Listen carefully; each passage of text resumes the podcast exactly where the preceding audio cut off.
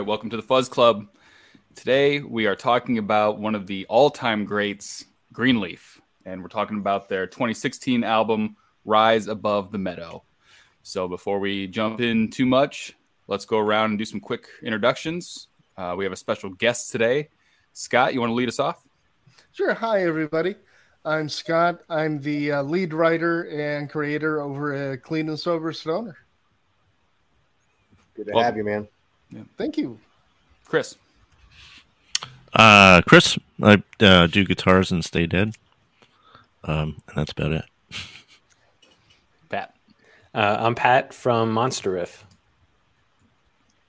I'm Ryan from High Desert Queen, now Stay Dead as well. And I also um, run of My Spoon Productions. And I'm Blake from Aiwass. All right. Well, let's get into Greenleaf. I'm not sure where to start with this one.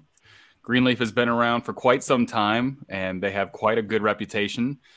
Um, this album, uh, I don't. How did we decide on this album? We just kind of voted on it. They have plenty of good albums to choose from. A more recent one, they have plenty of older ones.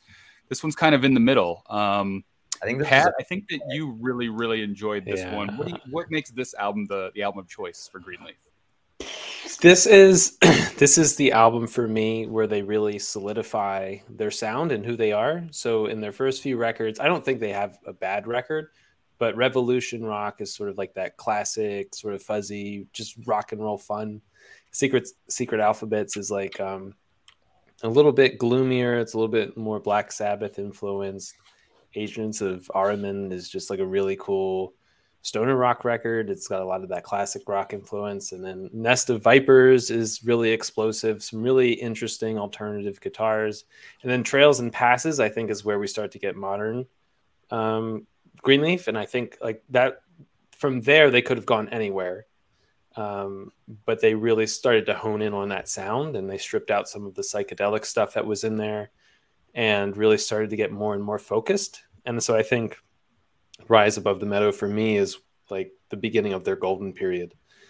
Um, where it's really just shorter, more traditionally structured in length uh, rock songs um, there's some really great jams, and Tommy Holappa is the best guitarist in the world, or at least in the very best in this scene.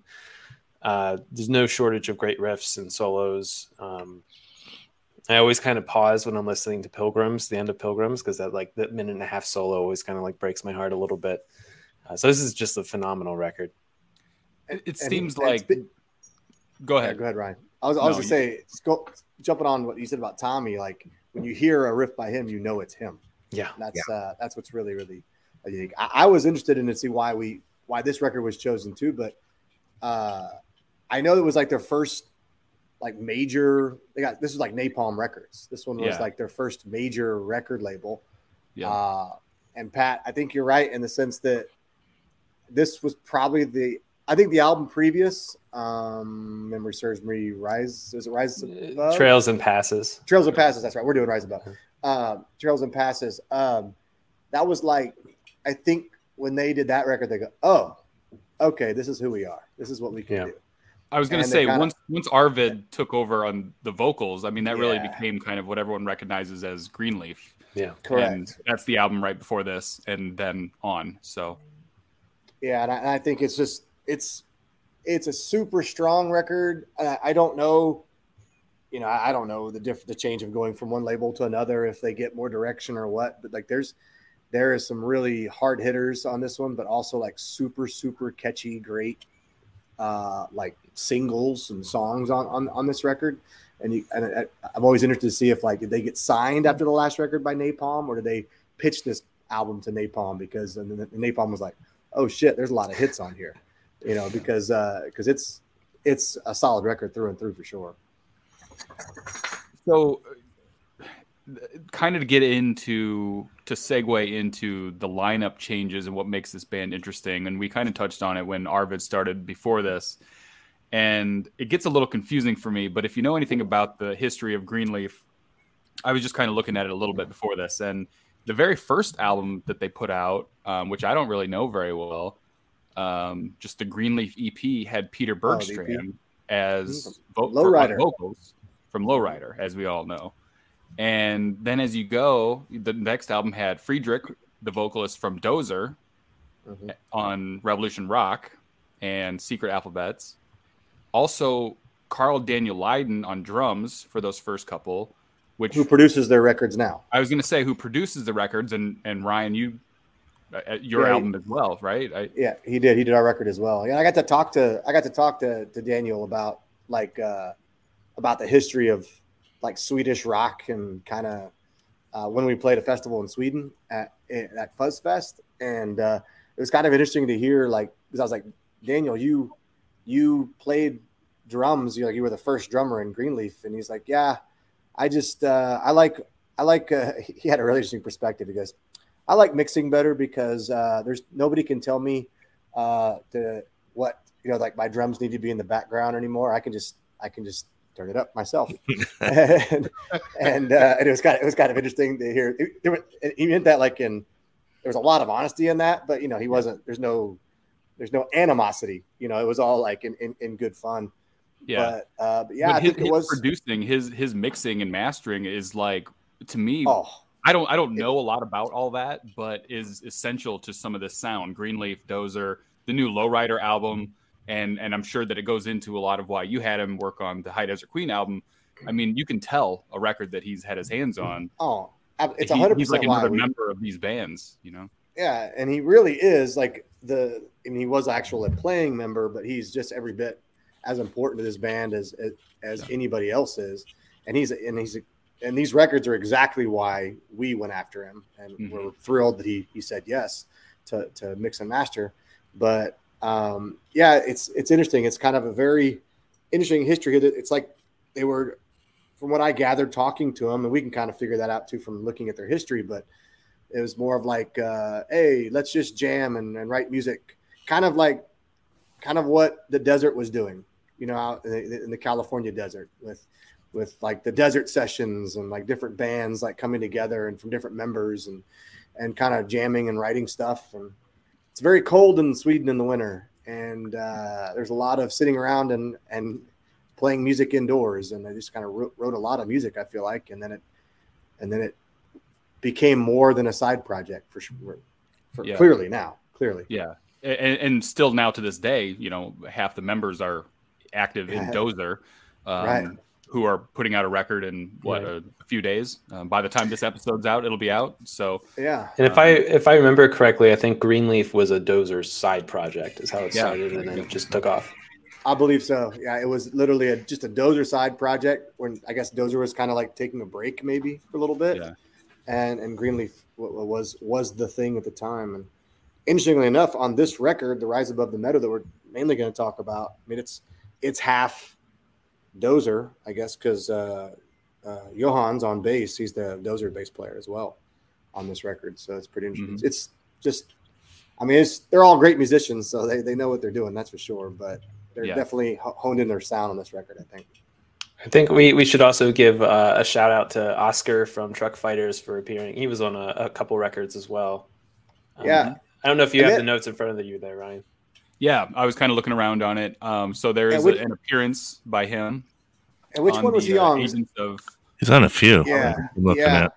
Because I feel like their song, like, uh, man, I, I should have done my homework, but I didn't. But like, there's they have like on, different uh, singers on different records. You're like, I mean, like uh, even a record can have several singers on it. If I'm not Hmm, mistaken. Should write Agents of down. Ahriman 2007, and he's also on uh, Nest of Vipers 2012. Cool. yeah, Yeah. and Daniel Jansson was on Secret Alphabets from Demon Cleaner. Mhm. Yep. So Yep. kind of a, a cool rotating cast of like stoner rock legends, uh, kind of in and out of some of these bands, which is is, is cool. yeah, as I recall, the only consistent member on every single album is Tommy. Tommy. Yeah. Mhm. Mhm. It looks like Daniel was one of the original members. Yeah, Yep. in Demon He was an Slayer. ori- yeah, he was an original member, the drummer, and then and then uh man, oh yeah, and then of course Frederick. I felt like was was their singer for a while with uh, like it was like essentially almost like a Dozer record. It just had a little bit more blues to it. It's not. I feel like. Um, but Frederick is on a uh, upcoming episode of Real or Fuzz. In case anyone wants to check that out. awesome. Yeah. Awesome. That'll be a good one. He's he's a he's hilarious. I'm sure you, you- you've already recorded it. Yeah, yeah. I'm, I'm sure that was a good time. He's he's hilarious. I think I caught him off guard a little bit by the whole concept, but uh, it was a good time. We got to talk about Greenleaf and Dozer and stuff a little bit there at the end, but uh, it was. I love the episodes you have that catch people off guard. That's the way. That's Yeah. awesome. yeah. Yeah, well, they're like, what? What? I'm supposed What to is say this? What did I sign up for? Yeah. what- Yeah.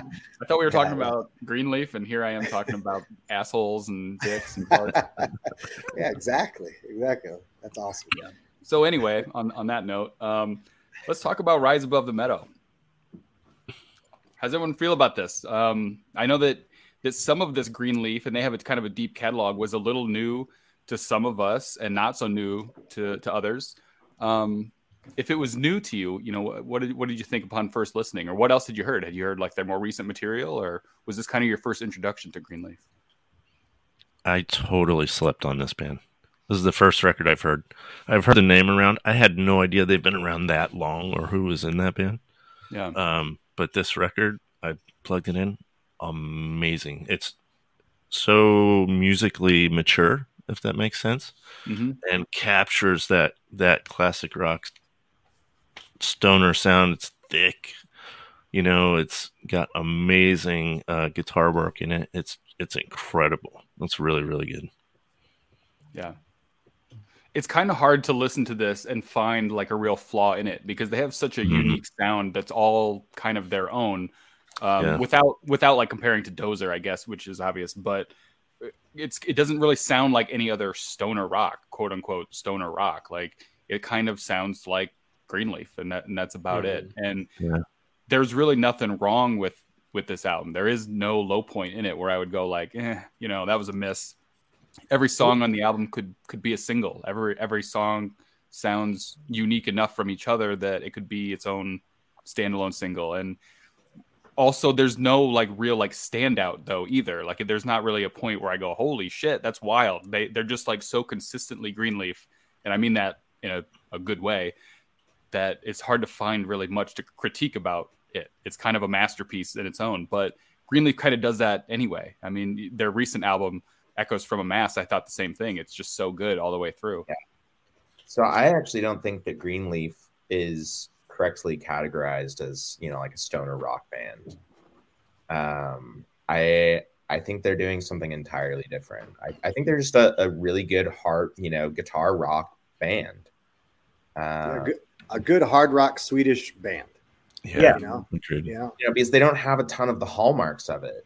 You know, It doesn't make me feel like cruising through the desert like some of those other bands do. This doesn't this doesn't make me feel that. no, And- it's, it's, a, and it's I a- don't- other members, like other members of the band, Truckfighters and bands like that. That's what that's what Yeah, you think about they doing. they you know? do. Low Lowrider absolutely does. It makes me want to Yeah. go driving through the desert with the top down. This doesn't make me feel that, but it does get categorized as stoner rock so easily for a number of reasons, a lot of obvious reasons. But you know, Well, I'm and I mean, you it's like I, I was listening a lot to this record this week, and uh, and I was listening to some of their other records to kind of give myself a little bit more of a context, mostly with the current vocalist, just because I I think that he's really kind of defined the the, the apex that is Greenleaf. And uh, I sent a, a song from uh, Echoes from a Mass to someone and I, who doesn't listen to this uh, this type of music. You know, if we're talking about stoner rock, doom, things like that and uh, this person was like, "This song's actually kind of killer," and I was like, "Yeah." And I think that Greenleaf is is a little different in that they're a little bit more approachable um, than a lot of the rest of the the stoner doom underground. Oh, it's very listener friendly. You know what I mean? Yeah. Like it's Oh, yeah. it is it is not abrasive. There's melody. Uh, Tommy has got such a unique sound, like we said earlier, and kind of a, a I think where it falls in the stoner realm is because you know stoner really is like derived from like American blues rock, and like uh, and Tommy definitely has that blues sound. I feel like, and it, maybe his tone and the way he plays, but uh, but especially with Arvid, it is so just like listener friendly, and I mean he, he's he's such a great singer, and I, I I was interested to find out that when I was talking to Tommy and and, and Daniel they told me that he is also because I was like he he's a phenomenal vocalist. It's like where, where where'd you get this guy? And you know, is he just he's just around? And apparently he's a he's like a jazz vocalist.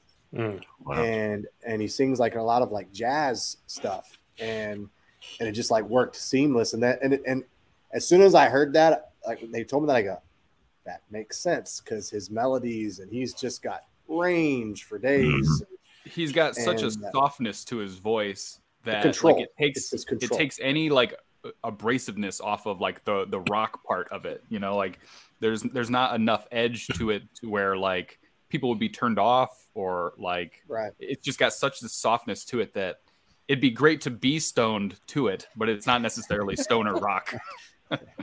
yeah exactly I mean, exactly the only things that are stoner rock about it are the name of the band and the fact that they're playing pentatonic riffs.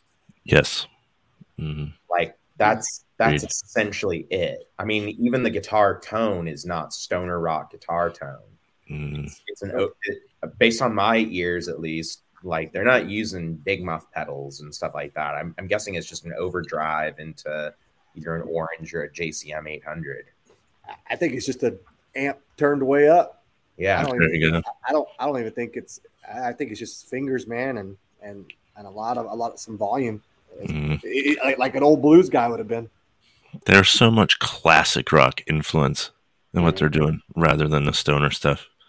I I, my some of the songs, I, c- I almost was like, wow, that's almost like Jethro Tullish kind of at, at, at points. And yeah. I heard a lot of mountain in it. Honestly, Yeah. that's what Yep. I was thinking of. Mhm. Yeah, you guys are killing me. Um, I'm with Chris. I I um, probably heard them back in, I'm guessing 2013 or earlier, and I, I didn't think much. And ironically, um, I think the dope, you know, the marijuana thing is a little too baked into the genre sometimes. So I I mean, I'll admit it. I I thought Greenleaf was like a local bunch of local yokels. I didn't realize the history. I totally slept on these guys, and and, and then hearing this album, I'm like, oh good god, this is like Sergeant Thunderhoof level, like Oh, yeah. finely crafted, great storytelling. Um, everything about it is perfect.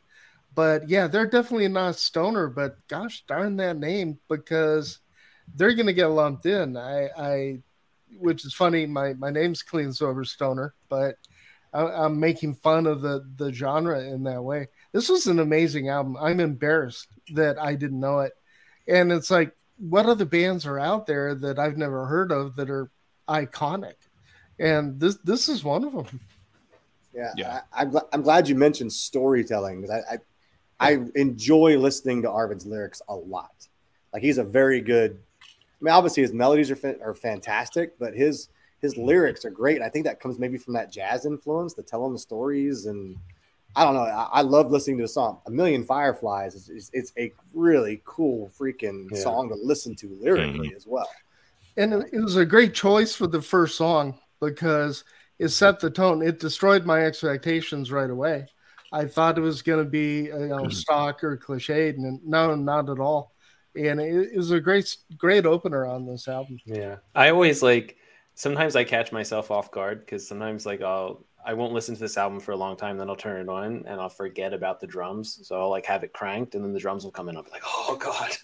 I have to turn everything back down. That that intro is phenomenal. And that what a way the la- the only thing I can like think of is like uh like Siamese Dream by the Pumpkins, like literally like being like verbose enough to come in with a drum roll for your own album and this is just like that on steroids and it's just a blast to your face And I think that's that's a big nod to like Daniel. Uh, and I always say, I always joke because I'm from Texas and I always call him Daniel Ladden, but I think Hmm. it's like I think it's like Lydion or something, you know. Probably. But um, I always think it's interesting. The engineer is a drummer, and it sounds the drums are huge, they're enormous right? Yeah. But nothing else gets lost. Yeah You know, you can work with an engineer as a guitar player, and it's like we're gonna have seven thousand tracks of guitar, and then the drums are there, but we're gonna have this wall of guitar sound, right? But that's why I really love his mixes because he's not even drumming in the band now, but he's mixing it, and their drums are Matt lowriders drums. Good God, Yeah. it's just it's Uh, massive, you know. Yeah, like I said, I don't, I don't know anything about mixing or, or producing an album, but like he's one that I could probably pick out. Like if I was listening to an album, I go, I wonder if Daniel Lydon had anything to do with this album, Yeah. and he's probably the only person I could say that about. And what's funny is he he put it in a way that when we were talking and he explained it to me that was really interesting. He said like imagine think about how when we record things it's on back in the day it was on tape, right? And so you have this much you have this much tape to put music on. So when you put a bunch of guitar on it, you literally only have this much room for certain things. And so he's you have to be really aware of like where everything is in its, its space because it's not like you can just put a, a thousand things in the digital world. It still doesn't work that way. You have to like, you know, everything has to have its room. And and, I, and he, he he jokes about it, like you won't I won't name names and he's like I'll get stuff from these bands and it pisses me off because they'll send me 38 guitar tracks and uh, they have no idea I'm using two. You know, they like they they have no idea. Like, oh man, my guitar sound huge. He's like, yeah, yeah, it's all it's, it's everything you sent me, but it's not. You know, and uh, and that that comes through on this record too, for sure. It's a little early to be talking about favorite tracks, and, and like I said earlier, it's it's hard to, to pick something like that out of this thing. It, it seems like such a uh, I don't know even record. I mean, it's just it's good all the way through. So it, I don't know that I could, but one that stood out to me was the levitate and and bow because there's it's a two parter song. It's it's one of the longer songs on the album, and and that one really stood out to me. But uh, So now you like long songs. yeah, you know, sometimes when people do them right, I I don't mind the long song. You know what I mean? Hot take: I I don't like levitate and bow. I I like I can't get it over fast enough. Wow. Really? I, I can't I can't skip it fast. I, like every every time I think this is gonna be the this is gonna be the day I listen to it all the way through, and I get like five minutes in and I'm like, oh come on, can we? Isn't that please? funny how I how I finally Please. how I finally like a longer song and it's the one that you skip? yeah, of like my favorite band too. yeah. Yeah. All right. And Bl- well, Blake, the Doom guy. What what is that your favorite track though? Because it's long, or what? What is you have? Do you have a favorite track of this record? No, I definitely have a favorite track. It's the second longest song, Pilgrims. I love Yeah. Pilgrims. I'm always curious to hear Blake's when we listen to, when we do a record like this, like not Doom in the Mhm. slightest. I'm always interested to hear his his take on it. And yeah, Pilgrims is a. Uh, I have like a lot of one A's and one B's and one C's, and yeah. there there's longest time, you know, Million Fireflies is my favorite track because I think I always heard it like on different mixes that I would listen to, and so it's probably still the one I identify with the most because I, I I know it the, the most. But then I'll, I'll go through periods where like uh, Golden Throne is just like my favorite track for a while, and then you know it's it's one because one of those records I've been listening to it since it came out, and so I'll go a period where I don't listen to it, right, and then I put it back on, and I'm like, oh shit, that song is the one I, I, I hits me now. So that's a sign of a good record. That that my favorite right now is probably Golden Throne, but it's been three other songs in the past. As know? I was listening to it, I did that to every song. I feel like I would listen to a song and be like, "Oh, this one, this one is kind of catchy. This might be like a single. I like this one a lot." And then the next song would come on, and I go, "Ooh, this one's nice. This might be like a single. This one's really good." And I did that to like the entire album. It was like every track I kind of felt that with. So it was hard to go back and kind of pick one out because I kind of had the same reaction to all of them. I kept waiting for the next song to be a clunker. You know what I mean? Like a lot of times you get an album, they start out strong, then they put in some filler. And Yeah. so it, it was, again, humbling to listen to it because there's not a clunker. Um, everything is every bit as good, but at the same time, different. It, it's not a one note album. It, so it sounds the same, it has the same clarity, the same recording, same production, but the songs aren't the same. And I, I was just trying to look up the dynamic range because one thing that kills me because I listen exclusively on headphones is when things are brick walled to the point that it's just that everything has the same level of loudness. And this strikes me as something that's actually moderate. You know, it's not it's not compressed and squished to the point that you lose soundstage. And does anybody anybody else care about that first? Fuck For sure. sure. It's out of my realm of expertise, so I would love to hear you explain it more. Well, I'm listening to a, an, another band and I love the music. I love it. I'm going to do a review on it, but it's so squished that I get fatigued by the time the album's done. I'm like burnt out. Where Wow. with this one, it gets done, um, and I'm ready to go again. And that kind of tells me somewhere that the produ- not only the production was good, but you know it's really listenable. Yeah. But if it has a D, if it has a dynamic dynamic range of 17, well, I just blew that out the water. the lower They- the they- better, by the way. They find that good balance of like punishing your drums, but not making them bleed. Right. You know, like they, they, they find that right balance of like it makes you move, it's heavy, it's good, but it's not to where you're just like, you know, where some some albums are just so big and so heavy that it, it like you says, it, you can kind of get fatigued by it for sure. Yeah. This one doesn't. And I think, and, and no clunker from the record, no knock to any records previous, but basically ever since Arvid started singing in this band, there's like literally no slouch on any record that Arvid is on, in my in my opinion. Yeah. Echoes from a Mass a couple years ago was one of my favorite records of the year. And That's my favorite. I knew I knew the album before that. I forget what that one's uh what that one's called. Hear the Rivers. Hear the Rivers. Yeah, I hear there I knew oh, that album- What a great record too. I knew Hear the Rivers pretty well. I knew Echoes from a Mass really well, but I, I never really gave it time to go back and like listen through their entire catalog. And it, I, you know, that's my mistake. I guess they they have such a deep catalog of music, but, um, yeah, they just keep killing it. I'm, I'm sure that they have something in the works here in the near future, and it'll be just as equally uh, amazing. So. What was Chris? What was your favorite track? Did you mention it, or did I miss it? Favorite track was "You're Gonna Be My Ruin." Hmm. That's the one after. Was it something and, and bow? What is it? Mhm. Levitate. Yeah. Levitate and bow. Yeah, the one right after that. They're in the middle, right? I think. Yeah, yeah. When I when um a lot of times when I listen to this stuff, um, especially when I'm analyzing it, I'll do like artwork or painting, and I'll just have it on in the background. And you're gonna be my ruin as it progresses through the song. Um, it starts to get a little more aggressive towards the end, and that had me sort of, ooh, come to daddy. so, I like it when it gets heavy. I like, you know what I mean? And they're not like a heavy band, but um, just the slightest bit of aggression from them sounds huge. So it was, yeah, that song for sure.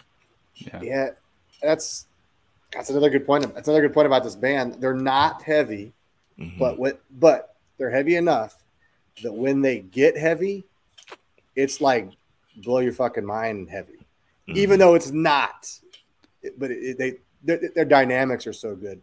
To see this band live is an absolute treat, and people go ape shit when their songs get heavy, even though their music's not even their heavy part, right? I've I could see a same ba- a band that night that's twice as heavy, but the crowd did not react to it like they do with theirs because of the dynamics, the ability of dynamics. Yeah. the dynamics of taking it down and knowing when to you know take it up. And I mean they, they're, they're a phenomenal live band because because Tommy's insane on stage. He's crazy.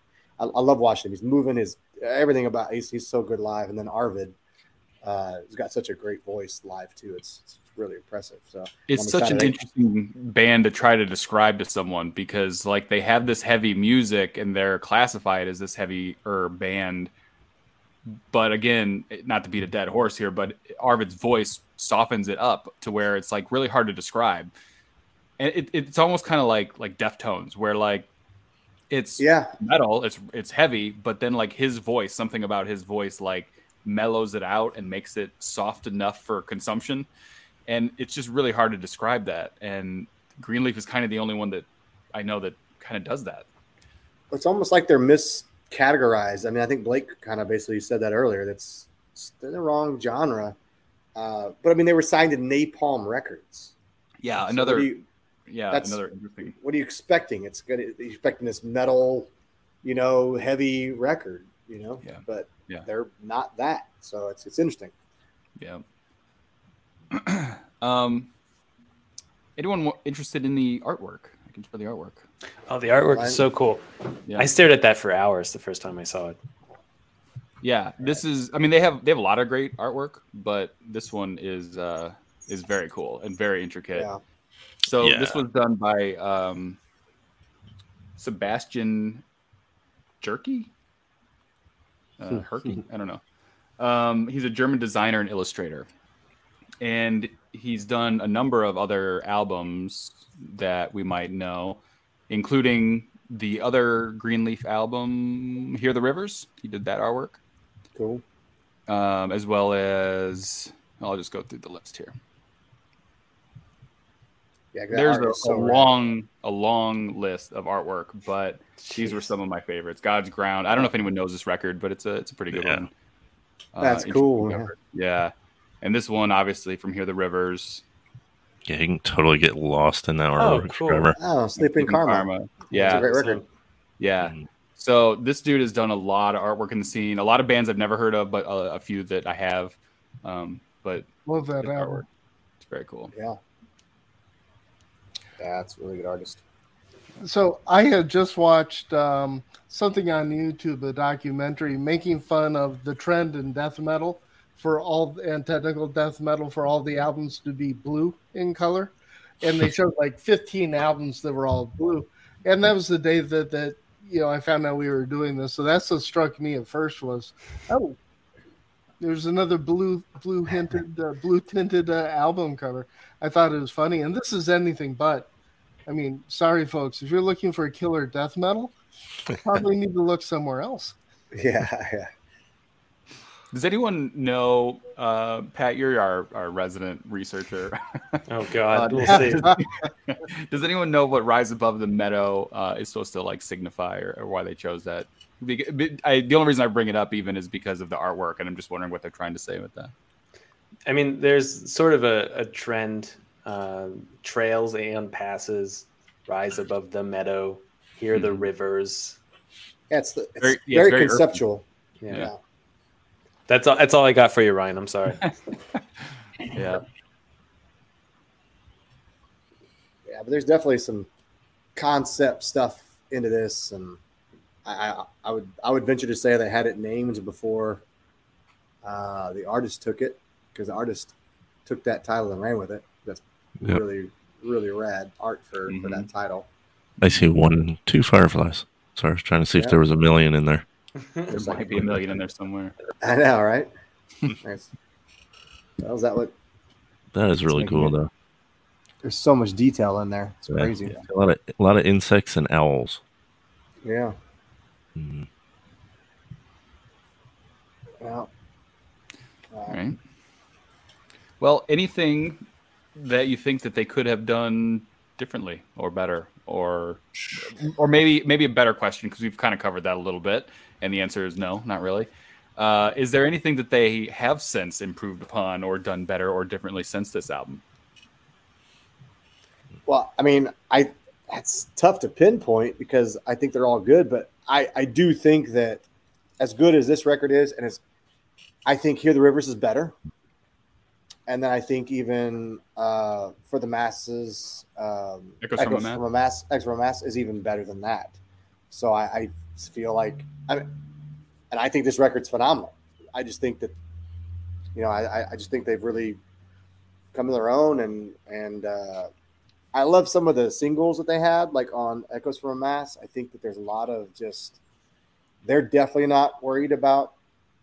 I think we talked about in the last episode about we like bands that aren't scared to not be heavy or not or do something melodic or or do a track that is totally not kind of like a ballad, I guess in a, in, in a sense, but Mm-hmm. uh, and, and they've gotten, I think, more brave about that or something. I, I don't know what the word is, but there's a lot more of that. I think the albums have just that much more dynamics e- even now. But I don't know. It's it's hard to say that they've done anything wrong. Uh, no, by- yeah, by it's- any it's stretch, pretty, you know. pretty hard to say that. Yeah, Yeah, I'm just calculating how much time I'm going to lose over the next week listening, catching up with with this band. Mhm. Um, I, I, I'm seeing what you know. My thing would be I would like a longer, more extended um, song, probably in the eight to ten minute range, just to tell a whole story or do a cycle. I know that uh, Ryan probably won't be a fan of that. But it, it would be cool to see what they can do, you know, in something with some movements. Um, but I love, unless it's 18 minutes long, being a Doom guy, I, it's hard for me to get too interested. Kind of. It's interesting because I, I feel like they could pull it off really, really successfully, but I think maybe the longest song they ever did was Nest of Vipers, A Multitude of Sin, which was only only uh, eight minutes and twelve seconds, which is kind of short when you consider what it could be. Yeah. I'd say that's short. Yeah.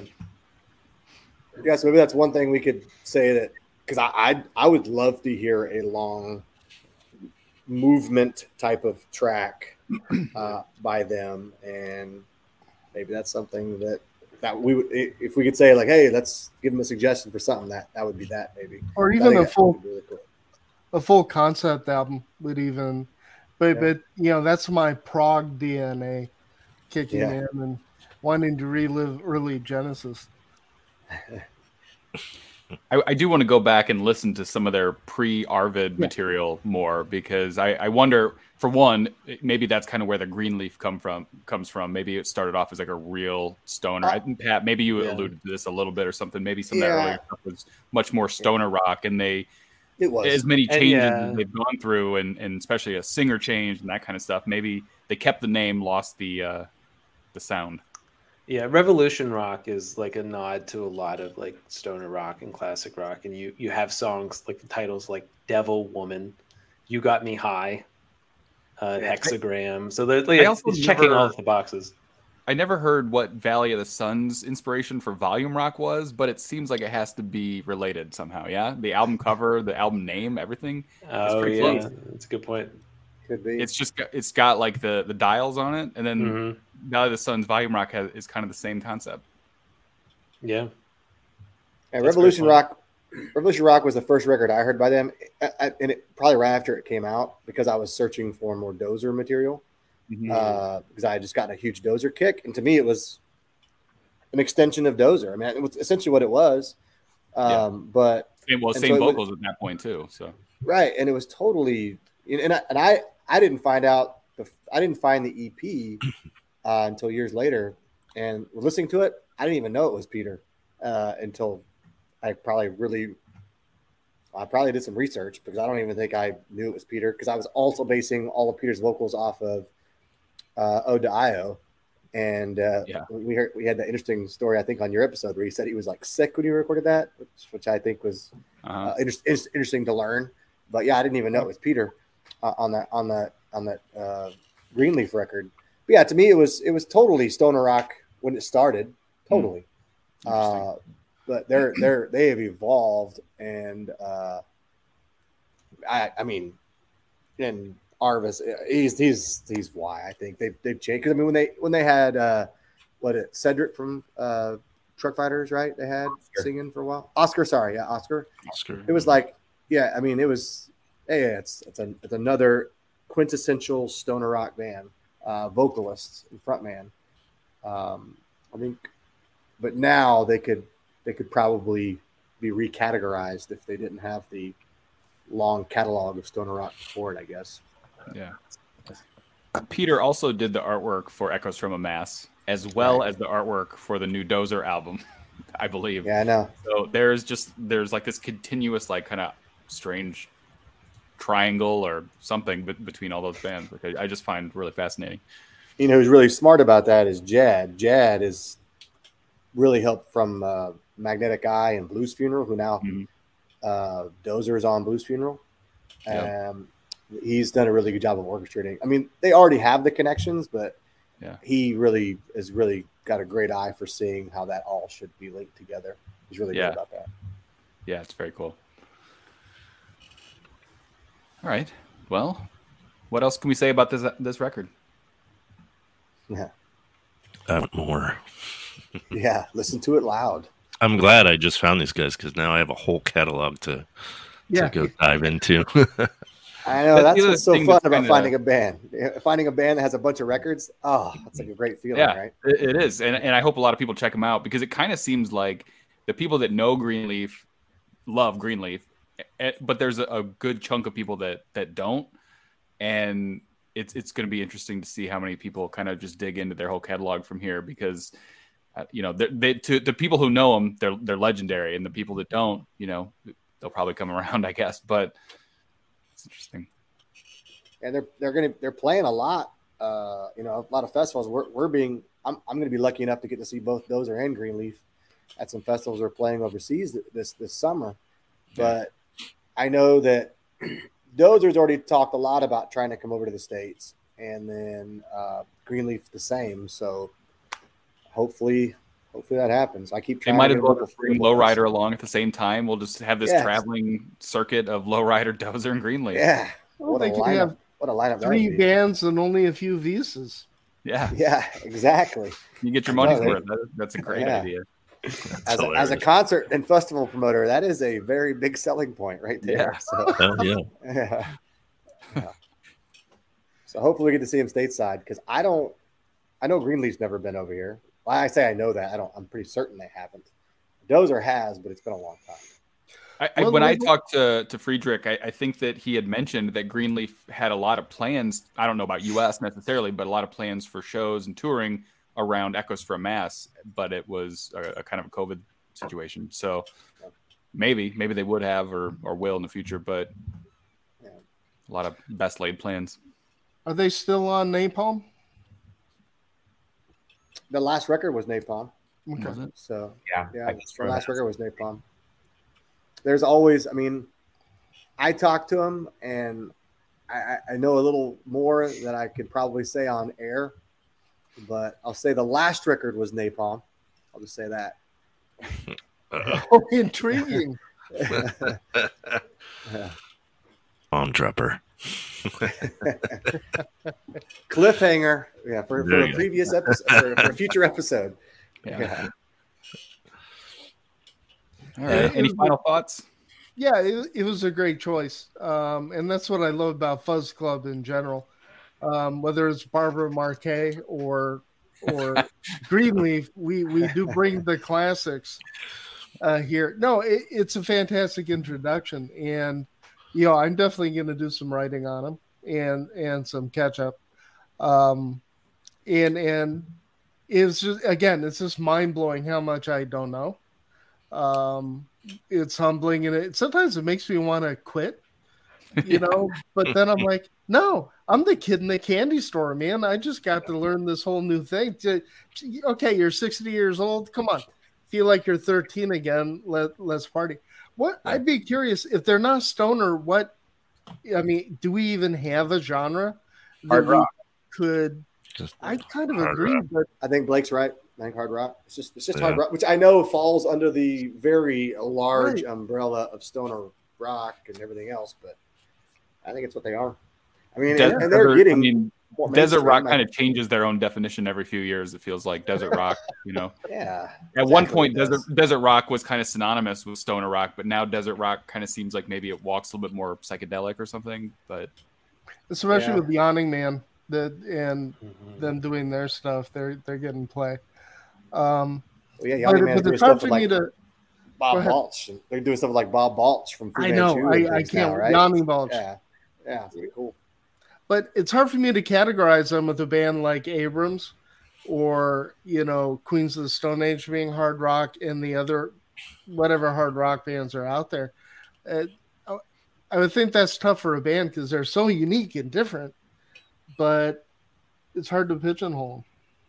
Yeah, yeah, they have they have way too much energy to be a stoner band. And that's what's awesome about them. They keep they had, had me bopping the whole way. They're too alert and there was no bong hit at the beginning on the first track so it threw me off Yeah. Yeah. Yeah, the BPMs right are a little too they're they're too high or too consistent. They're too high There you go. uh, on on on on that. The, the the tempo is always really good, but not. But I always joke about stoner bands uh, is like the shuffle beat at all times, Mhm. right? The, always the same shuffle beat. They have that, but not a lot. You know, it's it's a lot, there's a lot of groove and rhythm uh, with this band. So I'd say it's just rock and roll, hard rock and roll. yeah, Yeah. yeah it's I know, I think- rock and roll i like it And I think we all touched on it too. Like this is another. It's well, interesting. segueing what we just talked about, but this is like a good like a introduction. Like when people are like, I don't know what, and I, I that's what I'm saying. I don't I don't know what Stoner Rock is. I don't know. Well, here's Greenleaf, but not really Stoner Rock, but Mhm. it, it could open a door to this all these other bands that are just you know phenomenal that you know just don't aren't played on the radio. But I feel like Greenleaf's right there though. I mean, Echoes from the Mass had songs that well, heck, heck, a million Fireflies could be on the radio. You know, but it's just it's just not. So Well, it could have been on the radio 40 years ago. It could be on the radio now. It kind of has that timeless. It it can fit in just about anywhere, which means it doesn't fit in anywhere. Scott, you and I kind of talked about that when we talked uh, like a month ago or something about like some of this music is so catchy and Yeah. and consumable that it should have been on the radio, but instead, you know, there's like this whole other genre of heavier music that somehow became the radio rock, and this this kind of stuff, stoner rock and whatnot, just doesn't it just doesn't get that. So I don't know. It's definitely catchy enough. Definitely has all the right elements to be there, but it just it's not. mhm. Mhm. someday we can all dream. Someday, If radio's still around someday, then yeah, but but but in a way, I mean, I hate there. There's a there's a fine line because it can almost taint it. You know, like there was even like I mean, I never I Queen Stone Age is one of my favorite bands, but I remember like hearing about in the scene when they went mainstream, people were like, oh, shame on them, and I'm like, uh, no, that's rad, man, because that's just going to open the door for other people, you know. But but so you, you you just hope for a band like someone, and, and Greenleaf would be a great band to pop. And just It kind pop. of didn't though, in a way. I mean, Queens of Stone Age, it it didn't really open up any like stoner rock to, to radio, did it? I mean, Li- MTV literally nothing. no, none at all. they- Like, it- it- They, I mean, they kept get, getting more like mainstream Yeah. and whatnot, Yeah, but it you- really didn't open too many doors for for these. you had like you had a, a few bands that were like that straddled both sides of the stoner rock and like the hard rock classic rock radio rock like you had like Wolfmother and bands like that that were coming out Yeah. and they were like had some stoner rock elements but they, they never had like a pure stoner rock band I, just I remember up. hearing like like Monster Magnet on the radio, and you know Yeah. some of those briefly for like an Yeah. album, maybe a song. well a for single. like a song, yeah. Yeah, Monster Magnet yeah. had a massive song, you know. Yeah. Was- and then that and- was that was kind of it.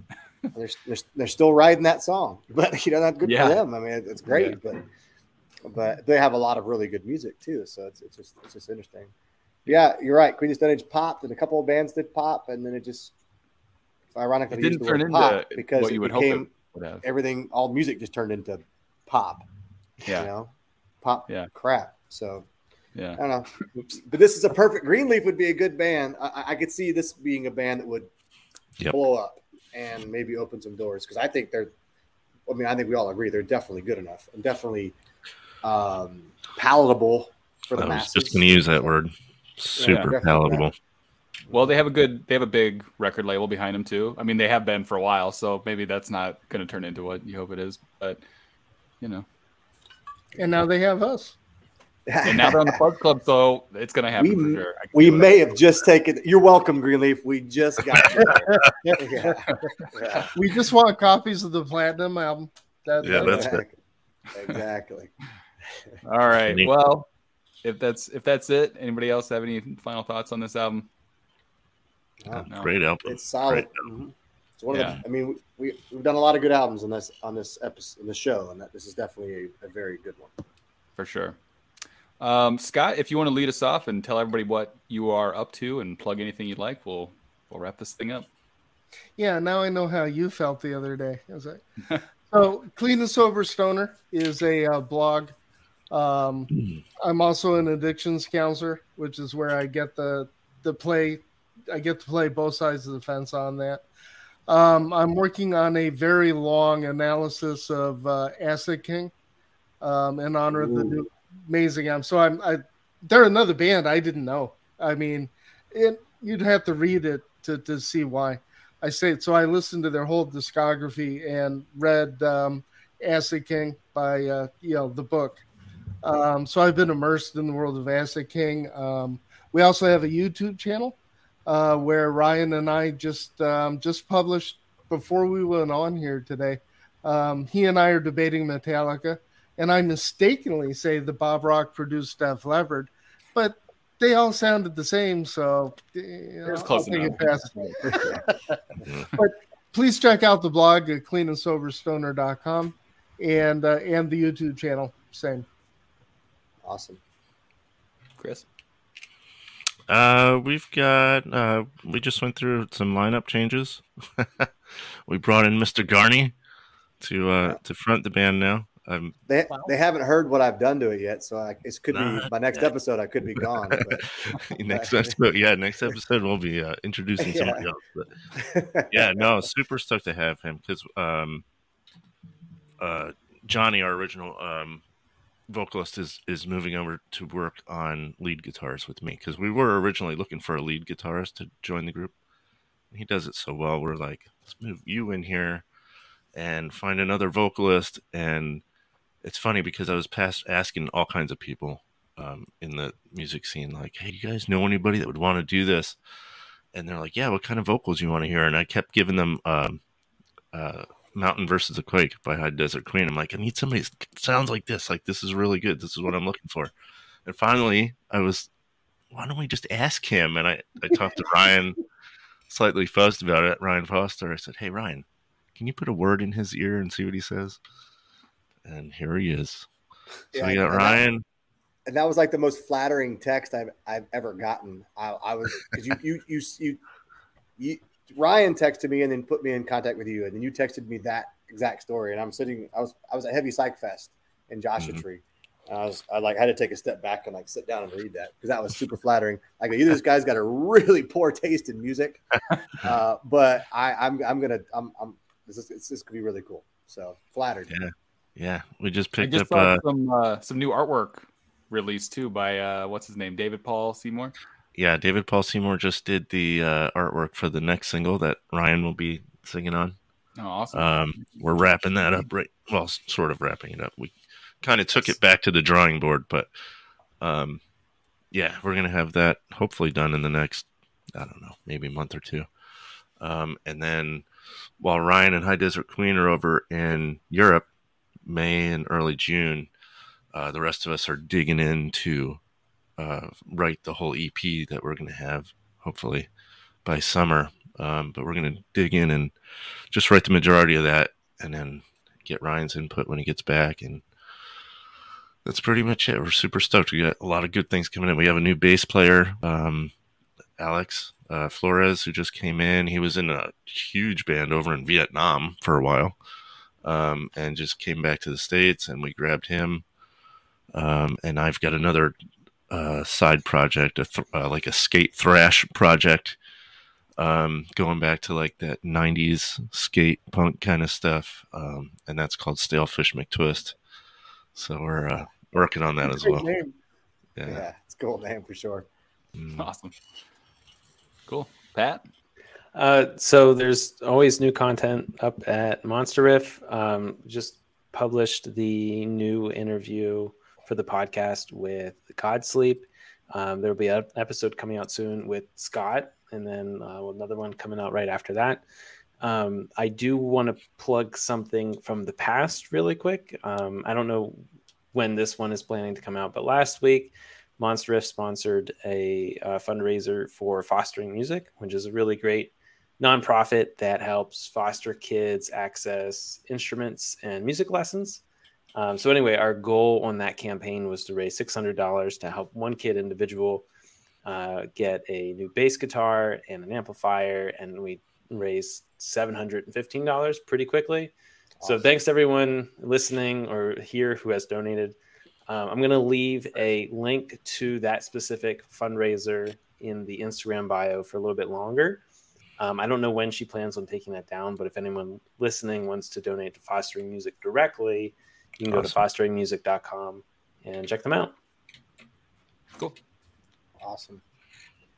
All right, and uh, Chris already alluded to some new stuff I'm doing with Stay Dead.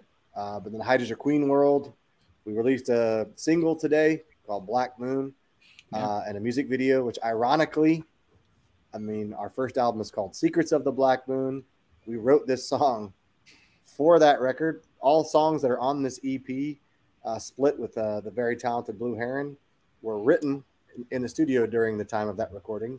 So even though this song has a lyric that became the title of the record, it didn't make the record, but we it, it made the the EP, split EP. So we released that today. Uh, that was a lot of fun to shoot that music video, and then we leave in I guess two weeks or so uh, to hit first show in Desert Fest London and play about five and a half six weeks over in Europe. And I can't with the with the very talented Fatso Jetson, one of my all time favorite bands. And I can't believe I'll be sharing a van with those guys for Wow. for five weeks. There's gonna be a lot of cool stories. I'm gonna try to try to video and blog as much as I can because if you know Sean Wheeler, by the way, who's going to be on tour with us, he's a legend from Throw Rag and Desert Legend. The guy's got stories for days, and so I'm gonna try to record as much of that as I possibly can because it's going to be awesome. Cool. Very cool. Blake, Uh, let's see. When does this episode come out? uh, two weeks. Two weeks. Perfect. Uh, so as of uh, a couple weeks ago, uh, for those listening, uh, I it will be officially announced that uh, King Volume Records is releasing my next record. Yes, Nice. congrats. Awesome. Woo! Killer. So that'll be coming out later this year, and as more info comes out about that, I will make sure to update everyone. Killer. Very cool. Yeah, it, King Volume's great. Um, there's going to be a, a Reeler Fuzzed with with Todd from King Volume coming up as well, and uh, I'm sure everyone at this point knows that Fairy Ring put out a, a record. I saw a lot of lot of people talking about that, so very cool to be on on King Volume. And shout out to Todd for that. That's awesome. They're having a hell of a year, by the way. Yeah, yeah, absolutely. Yeah, really he's, are. he's had nothing but just slam dunks all year. Yeah, as Yeah. Well, yeah, and not to mention the sorcerer's record that we already talked about on the Fuzz Club, you know, out through King Volume. So that's uh that's huge news. That's cool. good job. Like it's cool. Yeah. Right on, man. All right. Thanks for checking out the Fuzz Club. Everybody go check out um, Greenleaf, and we'll see you on the next one. Thanks, Peace. You guys. Later.